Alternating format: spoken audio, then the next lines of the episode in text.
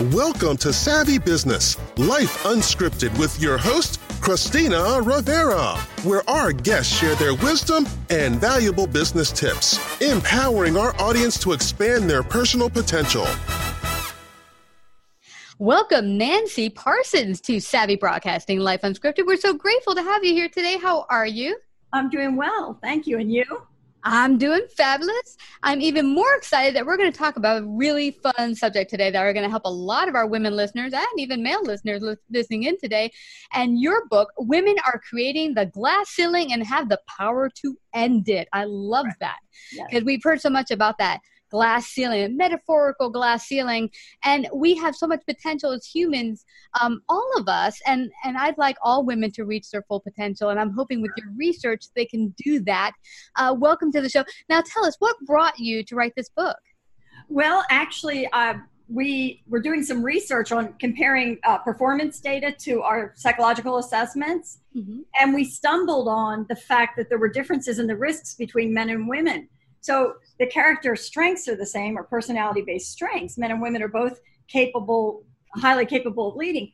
But what was so stark was the differences in the risks. And then realizing that because women were worriers, we measure 11 different risks. One is worrier. Women had a statistically significant uh, average as high worriers, whereas the men are egotists, upstagers, and rule breakers so that tells you they're pushing hard, getting all the visibility, you know, doing whatever they need to to get ahead, and they're viewed as more leader-like or more courageous, mm. even though their ineffective behaviors mm. kind of hog the, the the limelight and the show. Meanwhile, with women being worriers, mm-hmm. they're not always speaking up when they should. They may be the yeah. best leader, the best thinker, but they analyze and they sometimes go inside their head. Mm-hmm. They don't speak up unless they know they're like 100% right. It's it's uh, based on a fear of failure or fear of making a mistake. Mm-hmm. So we pull back. Women generally pull back, and that takes them out of the limelight, or they're not viewed as leader-like or sufficiently leader-like. And one other thing that was very interesting. So actually, we kind of stumbled on it, you know mm-hmm which was great. But the second thing, so then we studied senior executive women and women CEOs, and their risks looked more like the men's. So that so what so what's happening is those women who do have those more aggressive risks are able to rise to the top. But mm-hmm. here's the rub, here's the problem most women don't have those. So the majority are worriers. It's maybe just a smaller percentage that are egotists, upstagers, and rule breakers. No, tell me what causes those particular women that are CEOs to, to break out and be more of a risk taker, upstager, and be comfortable with yeah. not worrying as much. I mean, what what brings them to that point? Were you able to figure that out well, in your yeah, research? It's actually from from the time you're born. It's how you're raised. So, and it's the risks that you develop as you're growing up okay? So so our risk factors they're inherent personality characteristics. So by the time you're a working adult they're pretty cemented in you. You can't change them but you can certainly develop ways to minimize them and not allow them to you know get in your way. Yeah. So um anyway so that's that's the problem. It's uh and so for example uh, maybe uh, young girls who are in sports and who are a little more competitive, et cetera, they're going to be more aggressive.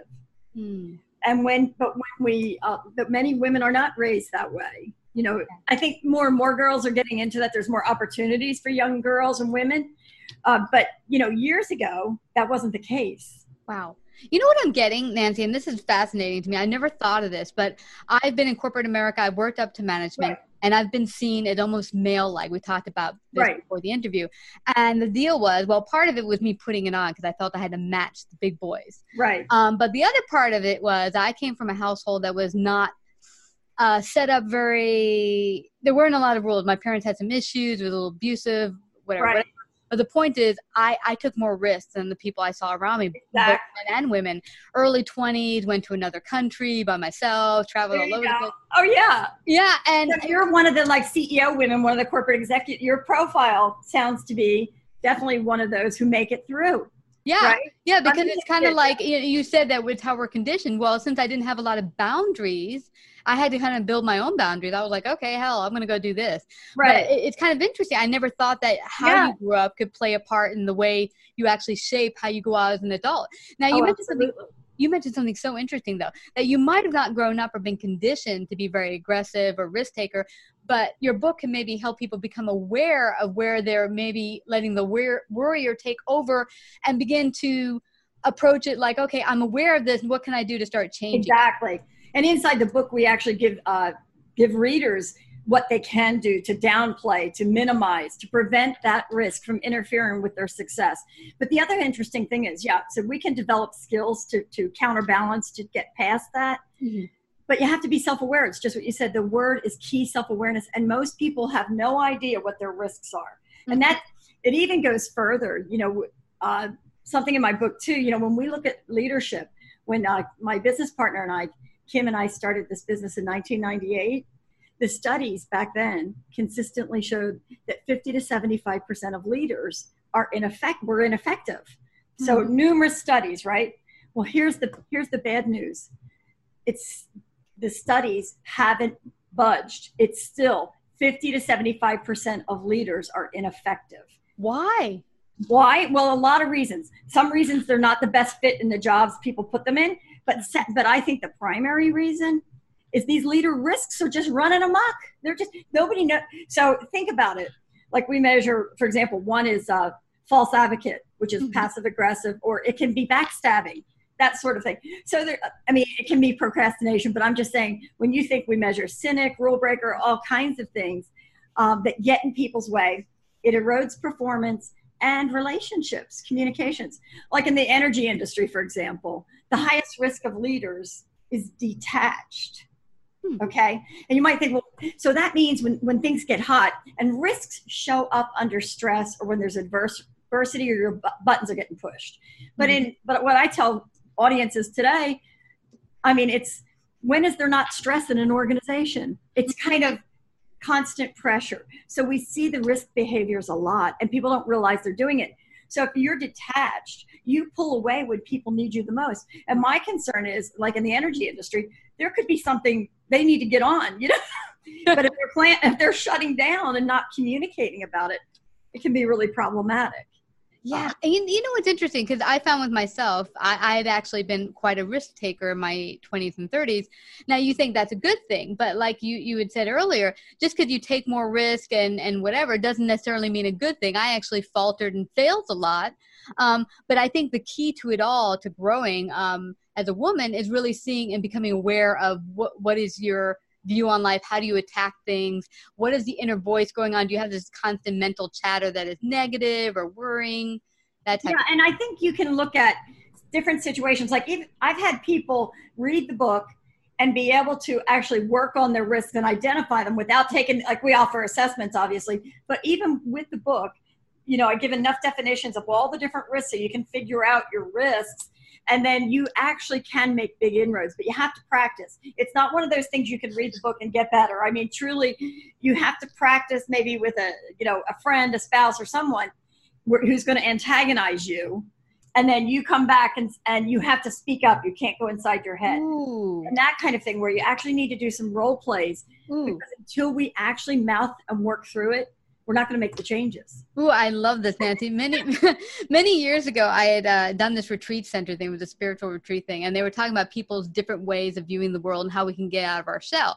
Well, my shell is kind of aggressive, so I had to role play with someone who was very well, not aggressive, very inside themselves. And we had to switch places. I had to be more like subdued and controlled, and she had to come out and boom, and we well, right. while we were role playing and we made up this whole script i kept jumping into you know the aggressive role because it's comfortable for me and she kept oh. back into submissive and they kept trying to tell us no get back in your role you know yeah. it's really hard for us to stay in what we weren't comfortable with Right, right. And these things are so ingrained. Like we even measure how competitive one is or not. And I'm highly competitive.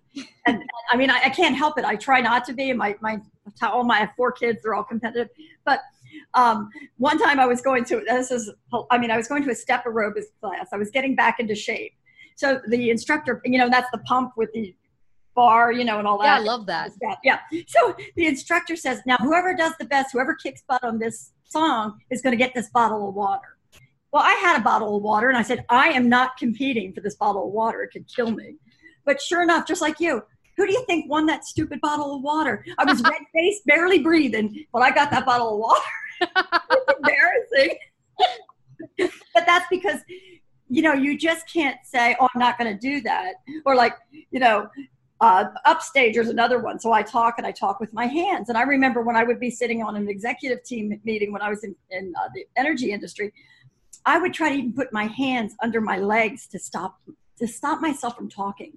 Mm. you know too much. Yeah. i didn't want to be too assertive you know? But it didn't work. It didn't work those hands came out so but but I do think, you know, I know that uh, I've seen people make significant changes. One lady that read the book, in fact, told me she went ahead and took a promotion. She would not take it for years. And when she read it, she goes, I'm there, I'm ready, I'm going. Mm. She took the promotion because she was too caught up in her own head of what yeah. might go wrong and maybe she wasn't quite there and da da da. And tell me, you know, I don't know if this worked out for you the same way, Nancy, but some of the times the stuff we come up with in our, our, our heads, whether it's moving from a position to maybe a lower paying position because it's something of our dreams, but hey, I'm making 150,000 here, but you're like, what's the worst that can happen? I get this job, it doesn't work out, I get another one. Or oh, sometimes we come up with these crazy scenarios. I'll end up homeless. I'll die, and you know. But yeah, yeah.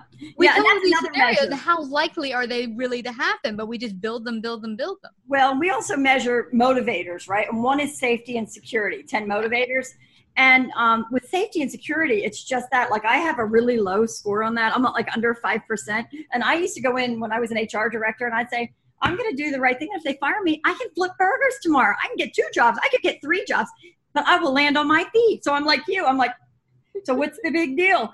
So I was always a risk taker, not afraid, but many people have higher scores than that and they wouldn't even think of, you know, and we see a high incidence of high safety and security and high worrier in the mm-hmm. federal government and in academia because people go there so they have a job for life. You get tenure. You can't get fired ever.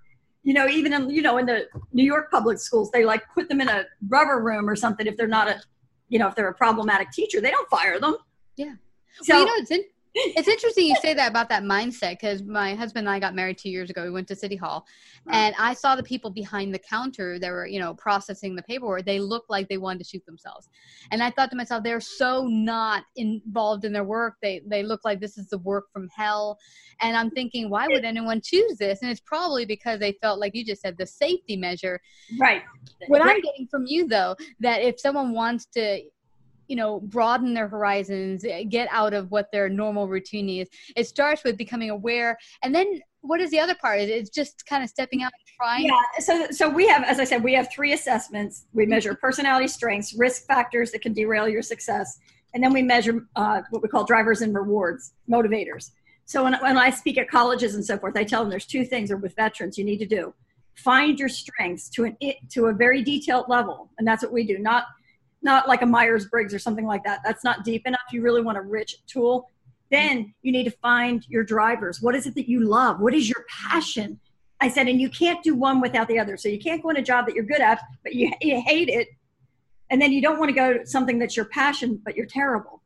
So you need both. And here's the other thing the, the beauty of that is when you're happy, your risks aren't showing.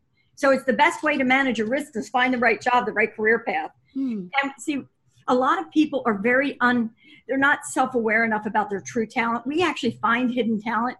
We had one we did a project years ago um, where an energy company was laying off on one side of the business but they had openings for systems analysts energy traders and technicians. So they used our assessments to screen people in so that they could provide them retraining, like boot camp training to learn a new craft, right? Mm-hmm. If they were successful. But they had to pass our assessments to get in, because we know what all these different jobs look like. That's what we do. We measure this stuff. So anyway, I did a, I wrote an article a year after that experience and I interviewed the instructor at Texas, Texas Instruments who trained all them. He said it was the best class he'd ever had, better than people with computer science degrees. And I interviewed a couple of people and just a year and a half ago, I followed up. Her name is Becky Wahlberg. And I followed up just to see how she was doing. She was one she was a secretary in Salt Lake City. We plucked her out of obscurity, sent her to boot camp training for 12 weeks. She became a fabulous systems analyst. Now she's running a, a big consulting, IT consulting firm in Boston. Wow. She would have never had the opportunity had we not pulled her out of obscurity, you know. Uh-huh. And she even said, and she was a single, she's a single parent. She said, "You just changed my life. I can't even believe this has all happened to me." Wow. You know, this is, and I don't know about you, but see, this is a great idea. It's taking yourself out of the norm, going to a class like that where it actually gets you to see, because there are a lot of things I'm passionate about. I'm passionate about animals. And I had thought at one time about being a veterinarian. Oh, yeah. Yeah. Until I walked into a vet and thought, I don't like the way it smells. It smells like dog. oh yeah, yeah, yeah. No, no. Yeah. My so husband, yeah, my husband used to be a vet, so. ah, so it's like you know you can have a passion. Like i have a passion for dogs and cats but can yeah, i work with them full time and be happy? Like you said it's two different things. Having a passion right. for something and being good at it being good at it and being passionate about it put the two together that's just a totally like the the icing on the cake. Yeah and the problem is and and like we do philanthropic work to help veterans get on the best career path. Um, and and what we found with the veterans groups we've worked with 55% of them have what we call low career focus. That's one of our measures, the subscale. But when somebody has a low score in that, that means they're career ambivalent. They don't know what they want to be when they grow up. And this stays with them their whole life, right? So they go into the military because they don't know what to do with their life. They're trying to find themselves. But guess what? When they come out, they still don't know. Mm-hmm. So then, of course, we help them, their strengths and their motivators. We really help them hone in. And when you're working to these, you're in a good place. So you don't need to you know go back inside your head is this the right job? So we help people really discover their strengths in a whole new way. I love that because you know it's true. When you go into something like that even people who just launch out of high school go I'm going to just go to college and take this but they have no clear vision where they want to go. What's great about this is now they start to get a vision of okay here's what I'm really good at. Let me put my energy there to build my strengths yeah. and my, my skills. And and I do coach college kids every now and then as a favor to you know clients or what and what have you one uh, young man, and everyone that I've ever coached was heading in the wrong major. How costly is that? But one young man, really smart, bright guy, he wanted to go get his degree at, at the state university in, in business because he was always like a little entrepreneur guy, you know, selling stuff and doing. Well, I look at his assessments, and he actually has all the capabilities in his assessments of being an engineer because we can see that in you know in the data. So I, I coached him and I said, have you thought about going into engineering? And he's like, no. He goes, why, why would I do that? I said, first of all, you can always get an MBA, but you, it's very difficult to go back for an engineering degree. And not that many people are hardwired like you are to be an engineer. I said, you have leadership capability, but you also have engineering capability. I said, and, and so finally, I, and I said to him, well, look, let me, let me make the business case for you. You can go into the business program and come out, make about 40,000 a year, or you can go into engineering and make six figures it's your choice. Do the math. but but and I helped him understand. A lot of kids don't even know what engineering really is. It's just helping you with problem solving skills and capability. It's a, helping you to be a better problem solver, know about how to go about that. But he had that kind of mind that he could do it. So sure enough, he went into engineering and he's graduated now. Yay! This is this is awesome. Well, I don't want us to leave without people finding out how they get their copy of your book. Women are creating the glass ceiling and have the power to end it. How do they get a copy? Just go to Amazon. It's at Amazon. You could uh, either do a search for me, Nancy Parsons, or the name of the book, and it's on both Kindle and you know uh, paperback. Awesome. Uh, and you're you have a website, Nancy Parsons slash speaks.com? It's Nancy Parsons, yes, speak, speaks, not a slash dot com. Okay. And my company is CDR Assessment Group.com if they're interested in the assessments. And we're also coming out with an exciting new product that no one has on the market where they will be able to take the assessments and get feedback online uh, without hiring a coach, which gets expensive and the rest. So that's coming very soon. So that way, not only can they get the book, but then if they want to go ahead and take the assessments, they can do that. It's a lot, it's a lot less costly and uh, and it's personal for them. They can keep the results and go back uh, and debrief anytime they want. That's fabulous. So, so I'm so uh, excited. That's my new yeah, that sounds technology. So for them to keep on on the on the forefront of that, if they go to your website, they can they yes. um become yeah. subscribed and find out more right. about it. And they can uh, go to link, ask me to link with them on LinkedIn too, because I, I yeah, that'd be great. So. Well, this has been a fascinating talk. I'm so excited. I'm hoping because you know, for four or five years ago, I got a coach. They're wonderful. Um, you know, to help you get on that bridge, to understand where your gifts and talents are. But you're offering another way to do that. And it's so important to get outside yourself sometimes and have that third perspective to really look and see where your gifts and talents are. Your book is the first way to do that, but your website and all your tools offer yet another way. And I thank you so much for coming to share your great gifts and wisdom today, Nancy. Thank you so much. Thank you. I enjoyed it. Thank you. Bye bye. If you like this episode, please share. To hear more savvy episodes and savvy biz tips, go to lifeunscriptedradio.com. To become a guest or participate in paid sponsorship, email us at christina lifeunscriptedradio.com.